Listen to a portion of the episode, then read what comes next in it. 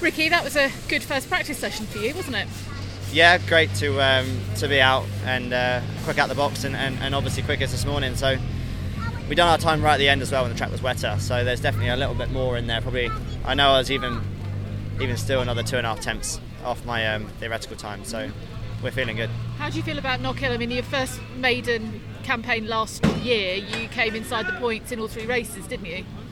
Yeah, I, like I say I'm not very good with the numbers, so if, um, if That's I did, yeah, if that's if I did, then that's great. Um, I'm just sort of, you know, looking for this win that we keep getting and losing, and podiums that we keep getting and losing. So I want to just sort of start out front and uh, and give the fans a very boring win.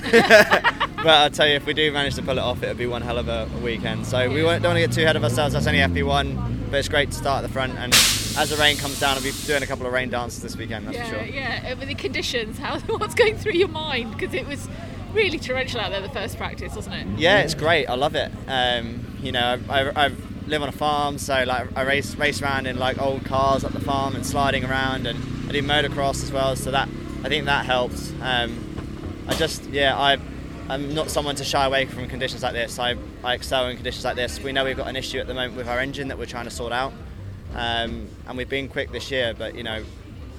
You, your engine issues can be masked a little bit in the wet, and I think that shows that how great the chassis is, and how great the, the, the guys at Toyota and um, Speedworks are doing to give me a fantastic chassis and a fantastic car. Um, and yeah, if it stays wet, then we should be in the in the pound seat. And you've got uh, top ten showdown qualifying this time round in the, at Knockhill, the, the fourth of the season. How, how do you how do you think about that? Yeah, I, I love the shootouts. Um, I've managed to be in all of them except for brands, um, but that was a mistake um, that we made.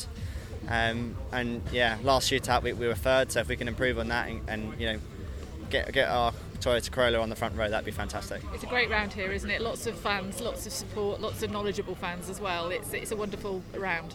Yeah, exactly. I've been here since Tuesday, so I do a lot of uh, coaching for the for the younger drivers. So I've been here since Tuesday. I've seen this place so much the last uh, few few days. So I feel like it's given me a little bit maybe of an advantage because I can kind of see where um, these new curbs are and how they're working. But it feels great to be driving the touring car around it. Well, well done. Keep it up. We'll see you later. Cheers. Thank you. Thank you very much. Thank you.